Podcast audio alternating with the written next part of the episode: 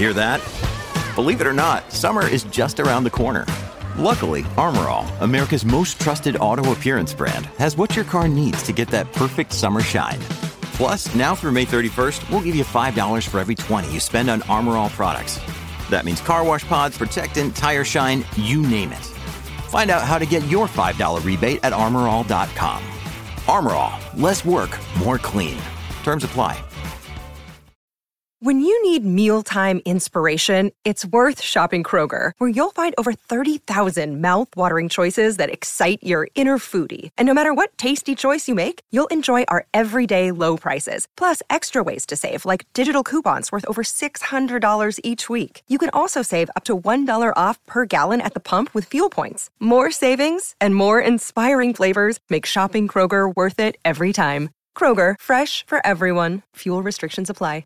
With threats to our nation waiting around every corner, adaptability is more important than ever. When conditions change without notice, quick strategic thinking is crucial. And with obstacles consistently impending, determination is essential in overcoming them. It's this willingness, decisiveness, and resilience that sets Marines apart. With our fighting spirit, we don't just fight battles, we win them. Marines are the constant our nation counts on to fight the unknown. And through adaptable problem solving, we do just that. Learn more at marines.com.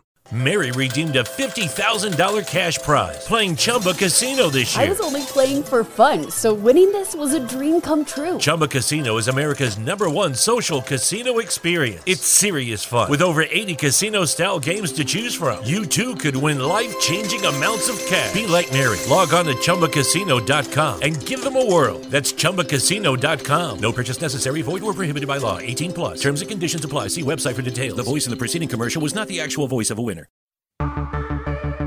Hello and welcome to the Autosport Podcast. I'm your host, and it's Alex Kalinauckas. Welcome to our latest episode, which is a celebration of the 30th anniversary of the 1991 motorsport season, which is also the subject of a dedicated feature package special in this week's Autosport magazine. 1991 was rather a special year. In Formula One, there were new races in France and Spain, the arrival of future F1 legends Michael Schumacher and Mika Hakkinen, new points allocations, and the championship's first stop go penalty, plus your humble podcast host was born. But the year's F1 campaign will forever be remembered as the one where Ayrton Senna scored his third title triumph in four years with McLaren, which picked up its fourth Constructors' crown in a row. And indeed, we shall discuss the merits of this next statement in this episode Senna's finest F1 performance over a season, as he and McLaren took on a resurgent Williams team that would go on to dominate F1 as McLaren's fortunes waned. That year also contained none of the driving controversies that had blighted Senna's previous seasons, as he left few points on the table over the course of the campaign. There was also turmoil at Ferrari, which had come into 1991 expecting to challenge for the title after a strong showing the year before, as well as dramatic innovation in the World Sports Car Championship, an epic title battle in the World Rally Championship, and exciting scenes in the junior single seater formulas. So, joining me to discuss all of that are three special guests who each contributed a feature to this week's Autosport magazine on the subject of 1991. We've got Autosport's chief editor, Kevin Turner, former Autosport editor in chief, Damien Smith, and Charles Bradley, global editor in chief at motorsport.com. So, everyone, welcome to the Autosport podcast. Uh, but Kev, I just wanted to ask you first of all, as we often do on the podcast when we talk about what we've uh, what we've come to produce for the magazine and for the website, why exactly have we picked the 30th anniversary of the 1991 season as something to celebrate with a special issue and indeed a special podcast? Uh, well, as you know, I'm always looking for anniversaries, anything in the past that uh, we can look at and write about and talk about. Um, and uh, so obviously 1991 was something I looked at. And the, the, more I thought about it, the more I looked at it, the more I thought it was a really interesting season. Um, you know, people tend to remember 1989 and 1990 probably more because of the Suzuka shunts between Ayrton Senna and Alain Prost. And then people remember 92 with Nigel Mansell and the FW14B. And 91 sometimes gets a bit forgotten.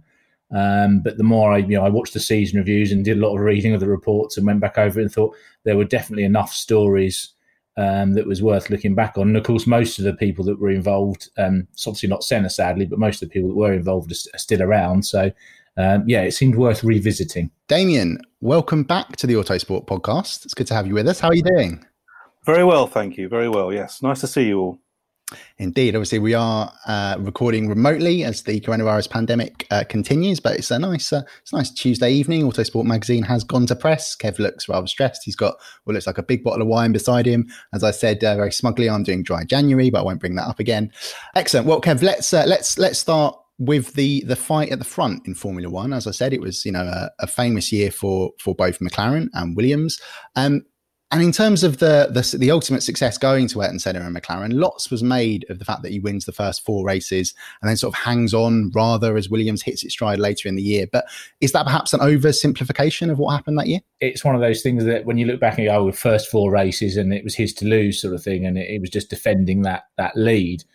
Um, and obviously, winning four races off the bat helps, but uh, he needed more than that because after Nigel Mansell had scored three straight wins in um, France, Britain, and Germany, uh, he was within eight points of Senna. Williams had overtaken McLaren in the Constructors' Championship, uh, and the momentum was definitely with them. Like Williams were going to win the championship at that point, and Senna knew it.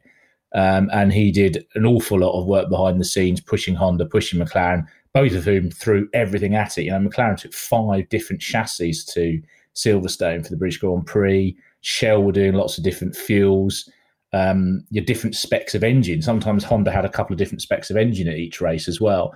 Um, and they really did need to bounce back. And for me, a key moment is the, the Hungarian Grand Prix when uh, it was a combination of, of, Honda had a new engine. They were able to rev it to 14,800 RPM in short bursts. Senna used it to take pole. Head of Williams is well ahead of them uh, and then basically held them off the rest of the race. Um, they were probably quicker in the race, he thought so, but he managed to use that trap position to win, and it stemmed the tide. Uh, he then got a lucky a, a lucky win, if you like, at, at the Belgian Grand Prix. Um, but the reason I would put put it forward that this was Senna's greatest title is I think there's only one race he gives away points himself, and that's the Spanish Grand Prix. Where he has a spin, made the wrong tyre choice, um, was very off form, very unlike him. I'd, I'd, say if you go through every other result that year, he has the car at least, if not a bit better than the place it should be in. Uh, so that was a championship that would have been very easy for him to lose. And given that he used to clatter into back markers in previous years, he could well have done so, but there was none of that. There were no errors really. Um, so I think it's a, I think it was a superb campaign from him. Well, I would normally side with Prost uh, when it comes to Senna Prost clashes because I think Senna used to did take to take the mick. But I, I've watched that a few times. I think it's a bit of it's a whole lot of nothing, really, isn't it? There is there isn't pretty much enough room on there, and Prost has a bit of a rubbish lockup, goes down the escape road, and should still get back in the race and just be a few seconds behind Senna anyway, uh, and then uh, and then stalls the car. So yeah, my sympathies normally were with Prost in the Senna Prost clashes, but I thought that one was one where, yeah, I thought Sen didn't really do anything particularly outrageously, um, unless anyone else disagrees strongly with that one. So I mean, it was really a continuation of their previous two years rivalry, wasn't it? It was a very minor incident, really. It was more the context of of what had happened before, and obviously Prost hadn't had the opportunity to be at the front very much that year. Um, so yeah, a bit of frustration on his part dealing with the Ferrari shambles that we'll come to later. And Senna was never going to be easy to pass anyway. So yeah, it, it all kicked off again because of that.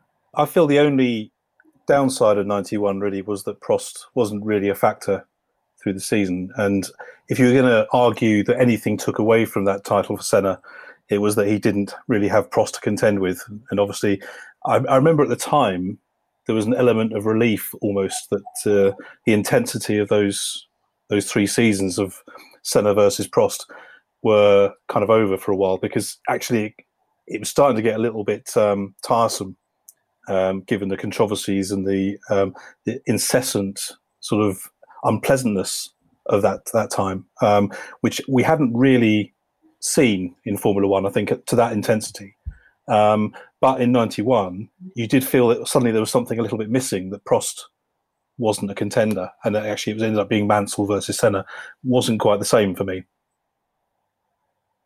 Yeah, I, I think that's entirely fair point, and you always want. But it's, it's, his only season, only full season, apart from obviously the, the races with in 1980 with the terrible McLaren. He didn't win a Grand Prix, um, but I think it probably is what F1 needed um, was a cleaner fight. And actually, Senna makes the point at the end of the season that it was a, a cleaner fight. I mean, he's there's a sort of pot calling kettle black moment earlier on this season when he has a bit of a go at Mansell being aggressive in Portugal, I think, which seems a bit a bit ridiculous. But otherwise, it was yeah, it was a very clean fight, and I think it is probably what the what the world championship needed. But yes, if there is an asterisk, I suppose across ninety one, it's that Senna didn't really have to worry about about Prost. Well, I mean, sitting here with our 2021 hats on, I think I, I think Formula One would do anything to have a, a, repeat bit of constant title fight niggle between various drivers, considering the steamrolling success that Mercedes has had in recent seasons. Um, but let, let, let's stick with Senna and his title success. I mean, and yeah, Damien, where would you rank uh, rank things for Senna after the end of 1991 season? I remember thinking at the time, Alex, I'm still getting over the fact that you were born that year. That's that's outrageous. Um, I thought I better address the elephant in the room quite early early in that. Yeah, uh, yeah um, June 1991, I arrived. So uh, your memories are the ones that are important here, not mine, which of well, which there were none.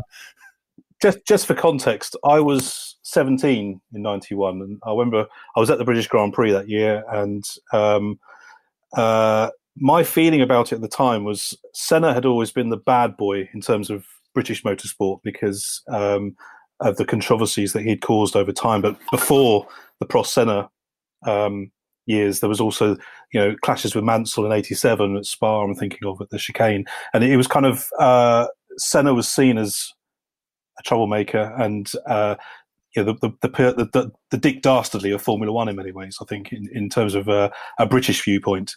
Um, and I had a, a grudging respect for him, I would say, through that period as, as a young, impressionable young teenager, I'd say. Um, by 91, I think that grudging respect became just simply respect because you thought this is a guy who's nearly really up against it. He um, he could see during that season the way the wind was turning.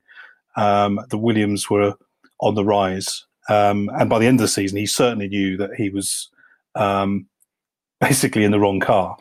Um, but he won the title anyway, and as Kev quite rightly said in his uh, part earlier on, that um, you know he did everything he could to win that title and did it fairly, uh, which was a relief, I think, to everyone. And um, I think there was a, a, new respect for Senna after 91. I, I, would say the only campaign of his that you would put up against that would be 93.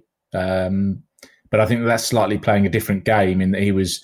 He wasn't really okay. He did lead the championship at some points, but he wasn't really in championship fight. He was almost in a Max Verstappen pot shots. Let's see if I can get wins here or there. Um, and I think even Ron Dennis had sort of said, "Well, uh, you know, he was paying him so much by then. It was money that he could have been spent spent on developing the car. They didn't know whether he was going to turn up until the Thursday or Friday of that of that weekend. Sometimes, um, so it wasn't the same as dr- being the driving force to win a championship with Honda and McLaren. I think it was in ninety in nineteen ninety one. So that's I, I think I, would probably put ninety one even ahead of of 93, although of course that is a very famous campaign of his too. Will we be getting a, a 1993 special in two years' time, Kev? Uh, quite, quite probably. What else was happening there? I would have to. I would have to have a think about that. Yeah, almost certainly. Yeah. Damien, coming back to you, you wrote a dedicated feature on the Williams performance over the course of the 1991 season for the magazine this week. So can can you please talk us through just what a year this represented for the team, considering what had previously come before as it sort of rose up in the 1980s and then the steamrollering success it enjoyed shortly after the end of this season?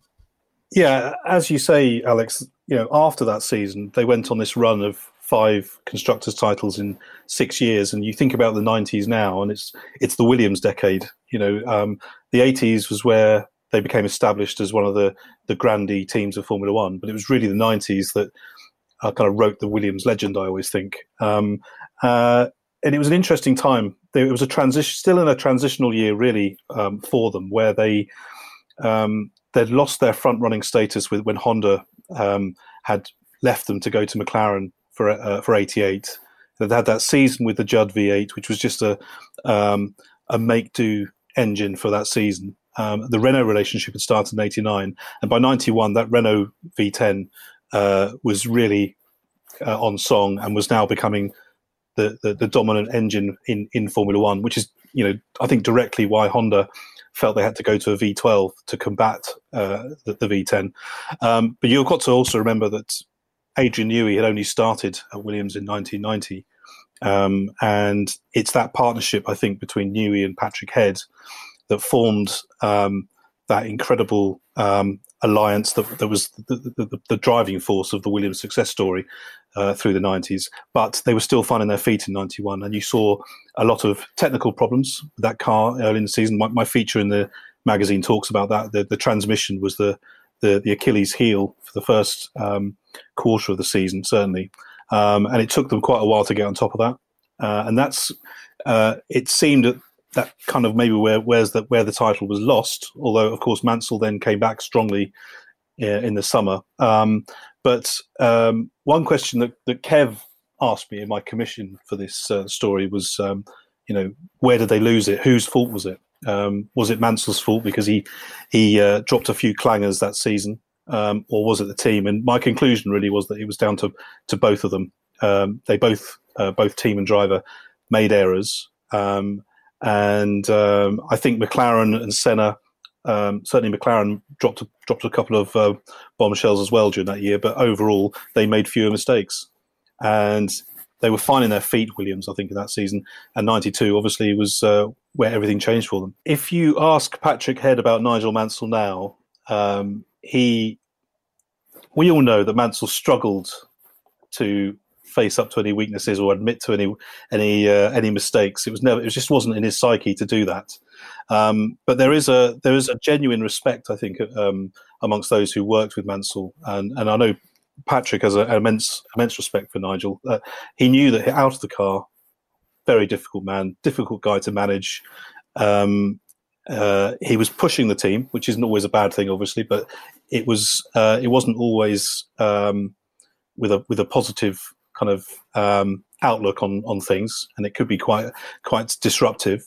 Um, but I think they always had a lot of respect for the effort that he put in in the car um, and his pure ability. And the, the, Canada mistake is, is quite an interesting one that um, Patrick explains in my article, and um, that it was actually a, a, a problem with uh, the battery on on the Williams was too small uh, because Mansell let the revs drop um, below 2,000 RPM. Uh, the battery basically wasn't strong enough to keep the engine running. Um, so it, it, it, was his mistake, and it was a stupid thing to do. But there was a, a, a car element to it, which um, Patrick, being Patrick, was very honest about. Yeah, just to just to back up what Damo was saying about the sort of the kind of fledgling operation with the um, unreliability, but the speed. If you look at those um, the 16 races that season, I, I think you can say that there are 10 where the Williams is definitely the quicker car, which I'd say in a normal season you would say is enough to be is enough to win the championships. Of those ten, um, they lose three. One in Canada due to a combination of yeah Mansell and the and the battery problem. Um, they uh, lose in uh, Portugal because of their own wheel falling off. So that's a team error, if you like. And they they lose in Hungary uh, because I think of a Senna sort of virtuosity. I guess you could throw in Belgium as well. That was a bit of a crazy race where a number of different cars could have could have won that one. Um, whereas the the six that Williams didn't have a clear advantage, all six. Um, yeah, if you put Cannon to one side, yeah, Senna and McLaren, that's what they win.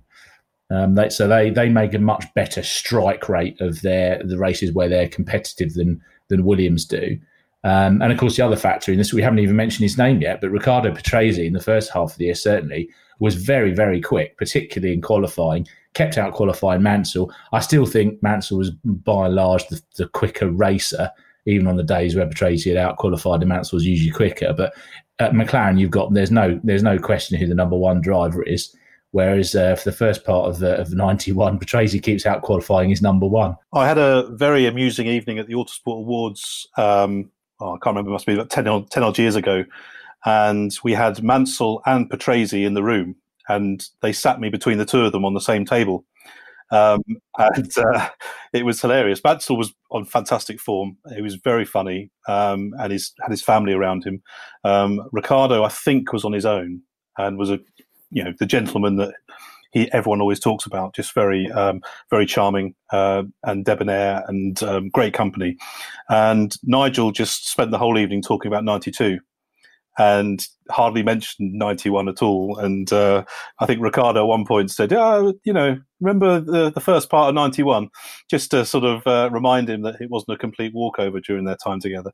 Um, but they, they they actually got on very well. But Riccardo did roll his eyes a few times, I think, during the course of the evening. It was uh, it was quite entertaining. And Damien, speaking, you know, when you're speaking to Patrick Head, what what is his thinking on the sort of the team orders debate at, at Williams that year? Because as you say, you know, Patrese's performances and, and performances as well meant that team didn't didn't you know the, the, it gave them problems in terms of imposing team orders early on, but then they eventually do it as the season comes towards an end. But was that uh, you know did did they really cost themselves points? Were there things they could have been differently? What's that? What's what's Head's reflection on it now? Yeah, it's interesting. Unprompted, he did raise team orders and said that um, they you know they didn't uh, have orders, and that, that cost Nigel points. But to be fair to Riccardo Patrese, I think that um, on merit he was outperforming Nigel, and it was at the start of the season. And you know, who knew what was going to happen? It could have gone that Riccardo could have got on a run of results and suddenly would have been in the, in the, in the title hunt. So I think at that stage of the season, and particularly in in 1991, um, we hadn't had quite so many team orders controversies at that stage. I, I, don't think there was any any expectation that they should have um, asked Riccardo to move over for, for Mansell. Um, so I think he's being a little bit harsh on himself, actually, on that one for 91. Yeah, I'd agree with that completely. If you look at the, the championship uh, table, Mansell doesn't overtake Patrese until the French Grand Prix by one point, and you're almost halfway through the season. So uh, you know, I think it would have been a pretty unreasonable and very harsh on Patrese at that stage to, to, start asking him to, before that, to ask him to move out the way. And then later on, when they did have the opportunity and Patrese had had some bad luck, he'd also terrible, some of his starts were terrible that year as well. Um, later on, so for example, in the in the, in the Portuguese Grand Prix, once Mansell's got up to second, Patrese does move out the way and and let Mansell through, and that that should have been a win. So that one was a Williams win, but it was the wrong Williams because they you know, one of Williams's weaknesses at the time, I think, was their pit stops were never as good as McLaren, very rarely as good as McLaren's. And obviously, in that that's the famous one where they only managed to attach three of, three of them properly. Um, so they, but up until that point, they had got Patrese out of the way, and that was the right decision at that point in the season. But yeah, I think Patrick's very harsh on himself uh, to say that they should have done it earlier. And the other interesting bit of context, I think, on on that is that um, you look at where Mansell was at the early part of 91, he was coming into Williams from two slightly damaging years at Ferrari. You know, the first year had been good for him personally, but the second year certainly wasn't against Prost um, because he was basically beaten out of Ferrari pretty much, you know, and he, he flounced out obviously um, in, a, in a strop, but this, the, the, fact is that Prost outperformed him. And um, his uh, worth in Formula One terms wasn't as high as it had been. I mean, Frank Williams, you know, wanted Senna by this stage. He was after Senna. Um, Senna recommitted to McLaren, and of course, um, uh, Charles's mate was was well in in line for the Williams drive. Had signed a contract. Alesi had signed a contract uh, for ninety one, and then and then went with his heart and chose Ferrari instead. Um, so you know, Mansell, I think, was quite vulnerable in those early months of his return to Williams, and it's interesting that Patrese got the better of him um, at that time. Of course, I think it says a lot about his character that Mansell came back in the summer and did what he did. Those three wins were terrific in the summer, and um, he obviously finished the season on top. Indeed. Well, Kev, let's talk about Ferrari. I'm, I'm coming to you because uh, the, the, amount of times you've done an amusing Ferrari rant in the office about their uh, recent seasons uh, is, is, is, pretty is pretty famous at Autosport. Um, but 1991 you know, a real season where they had a lot of hopes after what had just come before. And it was disastrous to the point where Prost hated it so much, he airs his views and loses his job. So, uh, yeah, tell us what happened at Ferrari in 91, please. Well, I think that they thought that the uh, 641 from 1990, which which Prost had done a brilliant job with, actually, you know, that was a that was an epic title fight that deserved something better than the Suzuka finale it got, um, or Suzuka decider it got and they kind of just sort of tweaked it a little bit to go into 91 they thought yeah well the car's pretty good. We'll we'll go in with that. Uh, and that that will start well. And they had another car the 643 which is a bit more of a yeah a bit more of a proper new car if you like waiting in the wing so they felt pretty confident. And and remember Alesi set fastest lap at Phoenix. Prost was second.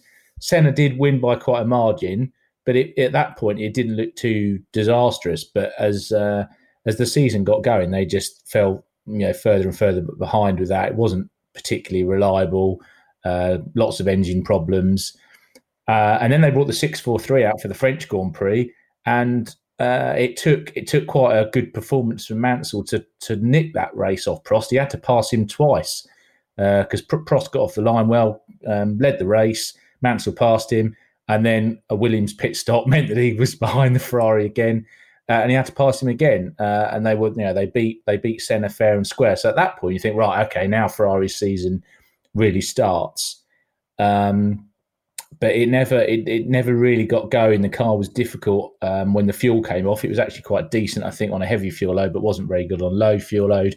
wasn't very reliable. I think Prost got more and more frustrated um, and started saying things that uh, the Ferrari didn't like. And of course, in the end, they they sacked him before the end of the season, thereby getting rid of their best asset. Because um, if you look at how how long it took them to win another championship, they didn't win another championship until '99 with the constructors' title, uh, and Prost won his next driver's title two years later. So, yeah, it was um, it was in the middle of the political shambles before De Montezemolo and Jean Todt got hold of it, and then and then started the revival, which culminated in getting hold of Mark Schumacher and uh, and Ross Brawn in the second half of the 90s. Well, I mean, 1991 was also a year of great political drama in Formula One. You've got Jean Marie Balestre losing the FISA presidential election to Max Mosley, and you think of uh, all the big changes that happened in Formula One uh, after that. But it also, that, that, that, that, that, the outcome of that election also led to Senna making quite a feisty press conference uh, appearance at Suzuka a year after everything that had famously gone down at the same track a year before.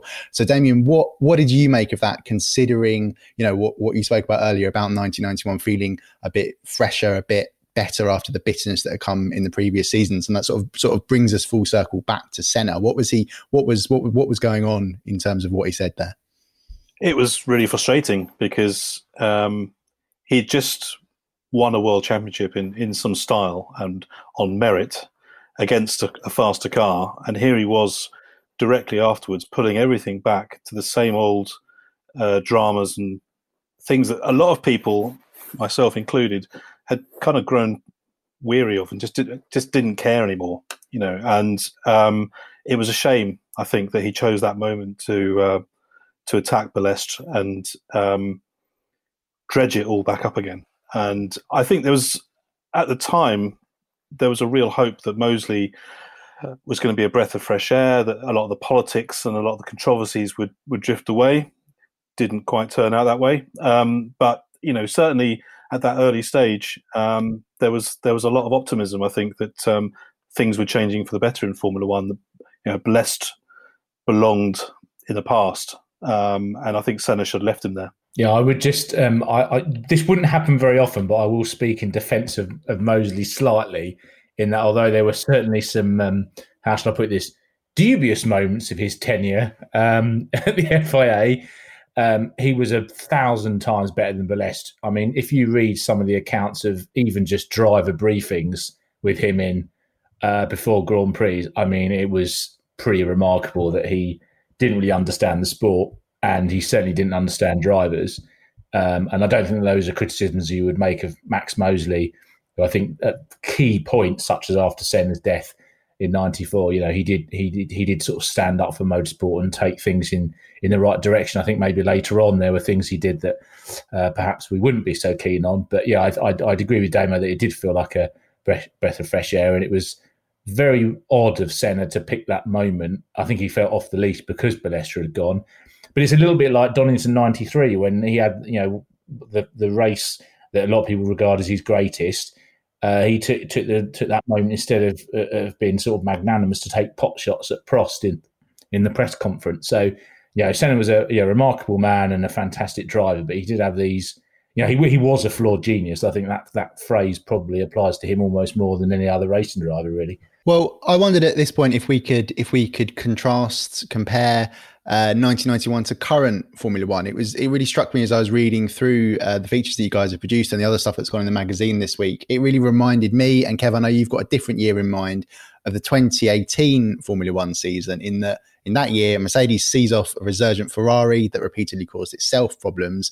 The big difference being that since 2018, Ferrari has been even worse. Okay, it was good in, in 2019. It was controversial power unit, but it's gone it's gone way down as opposed to Williams, which was was only on the up and, and, went on to tremendous things. So yeah, Kev, where you know how can you? I mean, also just just just just thinking as, as everyone was talking on this podcast, you know, there's such a difference in in the the lack of reliability drama that Formula One has now. There's no instances of uh, of cars failing because of um, regularly failing. That is because of what happens with the gearboxes or for letting the revs go too low and that impacting the battery, uh, which I, I, actually thought was uh, was was interesting in the um, Damien, in your feature, it's mentioned that at that moment, that's when uh, Mansell was celebrating what he was going on to the victory he was going on to get, and that you know that that that highlights how it was a combination of the driver and the team problem in 1991.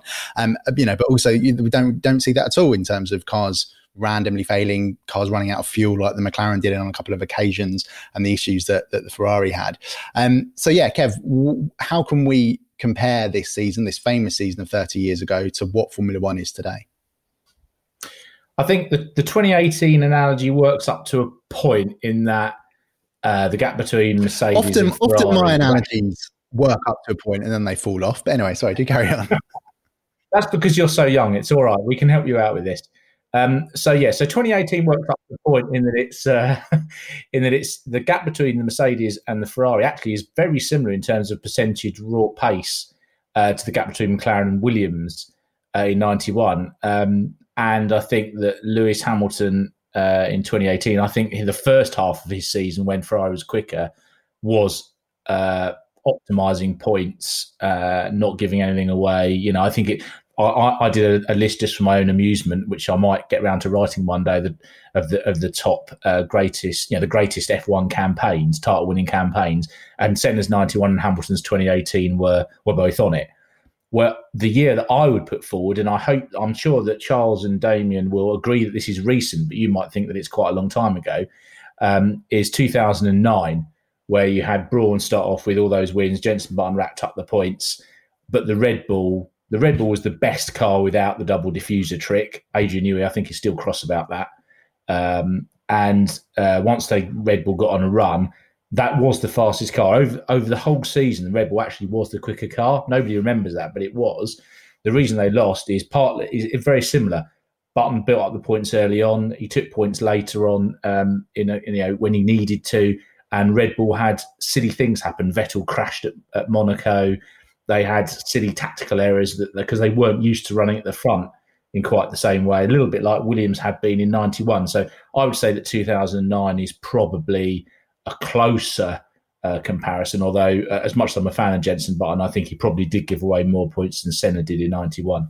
Damien, I wanted to I wanted to just just ask you before we, we go on and talk about other championships away from Formula One. I mean, Autosport, we're we're always a bit reluctant to engage with the whole better back then vibe that, that lots of people have. It, it's there throughout the eras. It's not just a thing that suddenly popped up now, but it is also at the same time important to look back at what's come before and see if we can learn any lessons or, or things that might be useful for, for everything that comes in the future. Otherwise, you just end up in a horrible cycle of, uh, of history repeating itself. And I, I, don't mean to imply that's going on in certain bits of politics around the world, but it probably is. Anyway, um, is there anything about that 1991 season that we're remembering and celebrating uh, on this episode and in the magazine that maybe Formula One could look at and think, oh, that's something that maybe not necessarily bring it back, but something that maybe that's something that the championship has lost? I'm not a big one for comparing and contrasting eras. I think you 91 was a great season in its own right.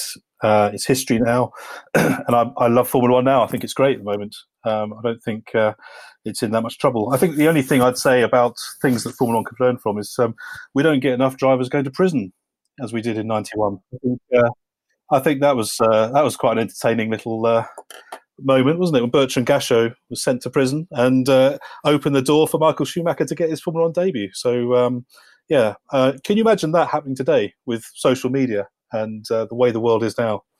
You know, it would be unbelievable, wouldn't it? Yeah, I, I, think that's I think that's fair. I think probably what you want is something between what you've got now and what you had then, because some of the teams at the back were awful. I mean, uh, our technical editor Jake Boxall-Legge has done a, a feature in the magazine on the six teams that failed to score a point, and some of them were very unfortunate not to score a point and, and are kind of in the sort of the Williams Haas position now. But some of them were I mean, what were they doing on an F1 grid? So I think maybe somewhere between the two would be good. But the thing that I would I would say that that it most reminded me of watching the season review is different engine configurations: V8s, V10s, V12s. Um, yeah, we we know why that they, they can't do that now. You know, it, it got to the point where you know it was getting too expensive. They had sort of had to pick one, and there was always going to be an optimum one. But at that point, you still had the contrasting sounds um, I personally think the cars look good. I know sort of beauty is in the eye of the beholder. Um, but I did a, last year. I did a piece on the, the best looking F1 cars. The Jordan 191 was was in the list, Um, and the only reason that the probably the Williams wasn't in it was because the Jordan was because I wanted to try and spread the joy. So yeah, for me, those cars, big slicks, none of this groove tire nonsense that came in in '98. Um, you know, nice and wide, not too many aero flicks. I think the cars looked and sounded good, basically. Last little point on this, I think um, just really just following on from what Charles said. Really, I think uh, you look back at '91 now, you look at in-car camera footage from '91, or um, it's just so raw and I think Formula One sometimes loses that that raw element these days. And interestingly, I thought last season it got back some of that that sort of raw um, pleasure that we took from it in the past um, because it went back to some of the um, the hairy circuits and um, it was you didn't quite know what to expect week in week out and it became much less predictable. Um, so I think maybe that's uh, something that Formula One could learn is uh, is try not to be so predictable as it, it certainly wasn't in, in those days. Kev, uh, it wasn't just Formula One that had famous seasons in 1991. Uh, why was the year notable for the World Sports Car Championship and also the title battle in British Formula 3? Well, I have a bone to pick with Autosport readers from 1991 because they foolishly uh, voted the Jordan 191 as the racing car of the year in our Autosport Awards at the end of the season. Uh, when clearly the car that they should have voted for was the Jaguar XJR 14 absolutely phenomenal, phenomenal sports car. I'd have it up there right as one of the one of the all time great sports cars. Um, rewrote the rule books. Um, yeah, it was through two to four seconds quicker than the opposition. It was a Ross Brawn applying F1 thinking to sports cars. Um, now, I will admit I was of, of, an age where these things made quite an impact, and I was at Silverstone in 1991 uh, watching those cars. Um, Derek Warwick and Teo Fabi disappeared into the distance and Martin Brundle, fortunately for those watching, had a had a problem and had to charge through the field, setting lap times that would have put him in sort of the mid grid midfield. In fact, I think he put he did a quicker lap in that than he done in his than he did in his F1 car and his Brabham later in the year. So it was a phenomenal car. It looked fantastic, uh, and it completely. Uh, overturned the Mercedes advantage in, in in sports car racing uh, they'd had the previous two years, and they had a very good driver lineup that included Mark Schumacher, and it forced Peugeot into revamping their entire car and their entire approach mid-season.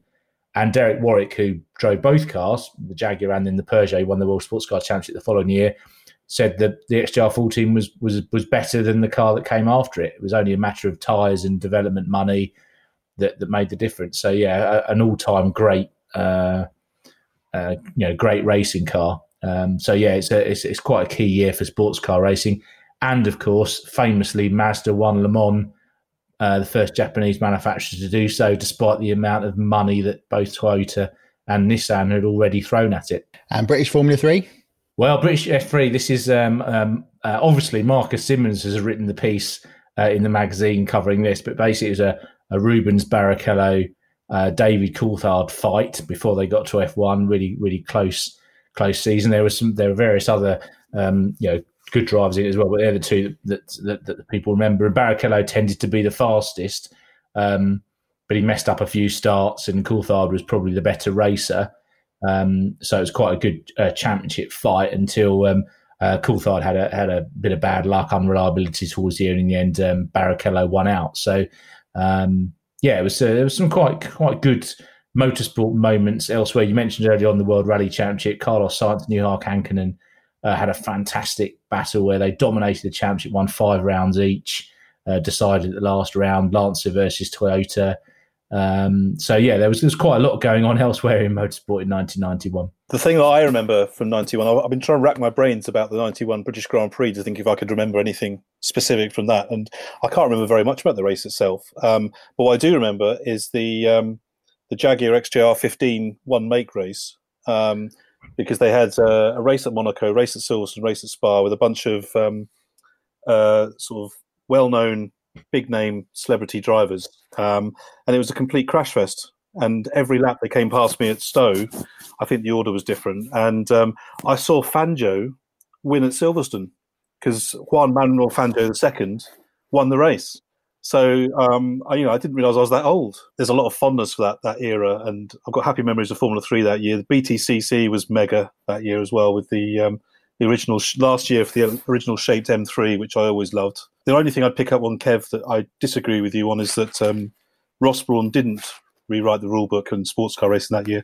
I think you find Bernie Ecclestone did, and uh, and completely ruined it by, by, by going down the Formula One route. So um, that's the only thing I'd argue with. But um, like you, I've also got a, a soft spot for that car. I, I, can't deny three and a half litre normally aspirated regulations.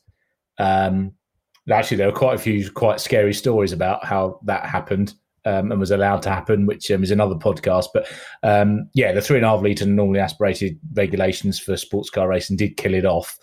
Um, you know, within two years, it was it was dead in the water, really. Um, but just to pick up your your point on uh, Damien's point on the British touring cars, of course, that was the first year of the of the two litre regulations. We just had four seasons of the Ford Sierra RS 500 wi- winning quite literally everything, except the championship because of their silly class rules that they had then.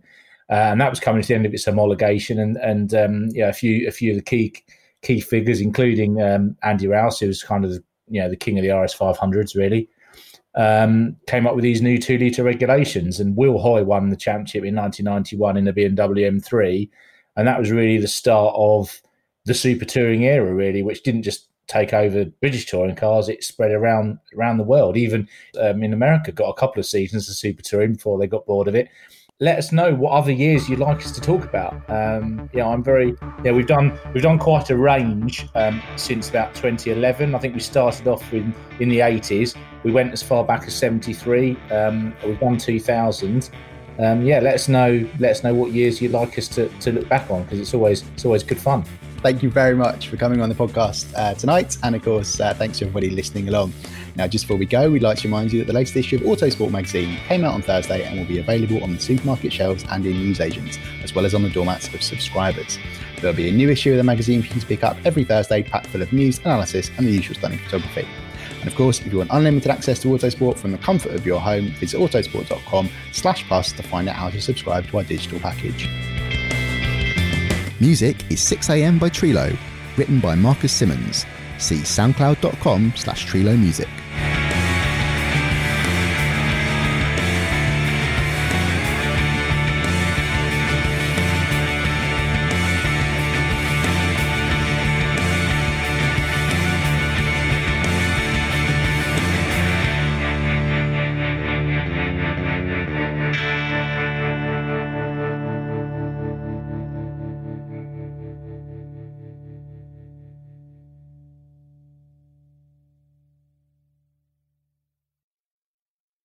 Lucky Land Casino asking people what's the weirdest place you've gotten lucky? Lucky? In line at the deli, I guess? Aha, in my dentist's office.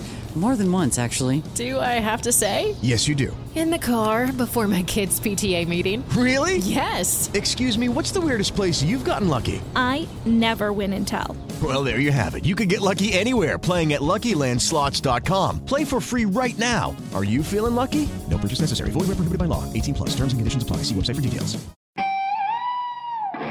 Attention shoppers, we now have taste in the bread aisle. Dave's Killer Bread. That's right, an organic bread that's no longer a sedative for your taste buds. Dave's Killer Bread is on a mission to make the most of the loaf, to rid the world of GMOs, high fructose corn syrup, and artificial ingredients, and plant the seeds of good in all that they bake. Killer taste, killer texture, and always organic. Dave's Killer Bread. Bread amplified. Sports Social Podcast Network.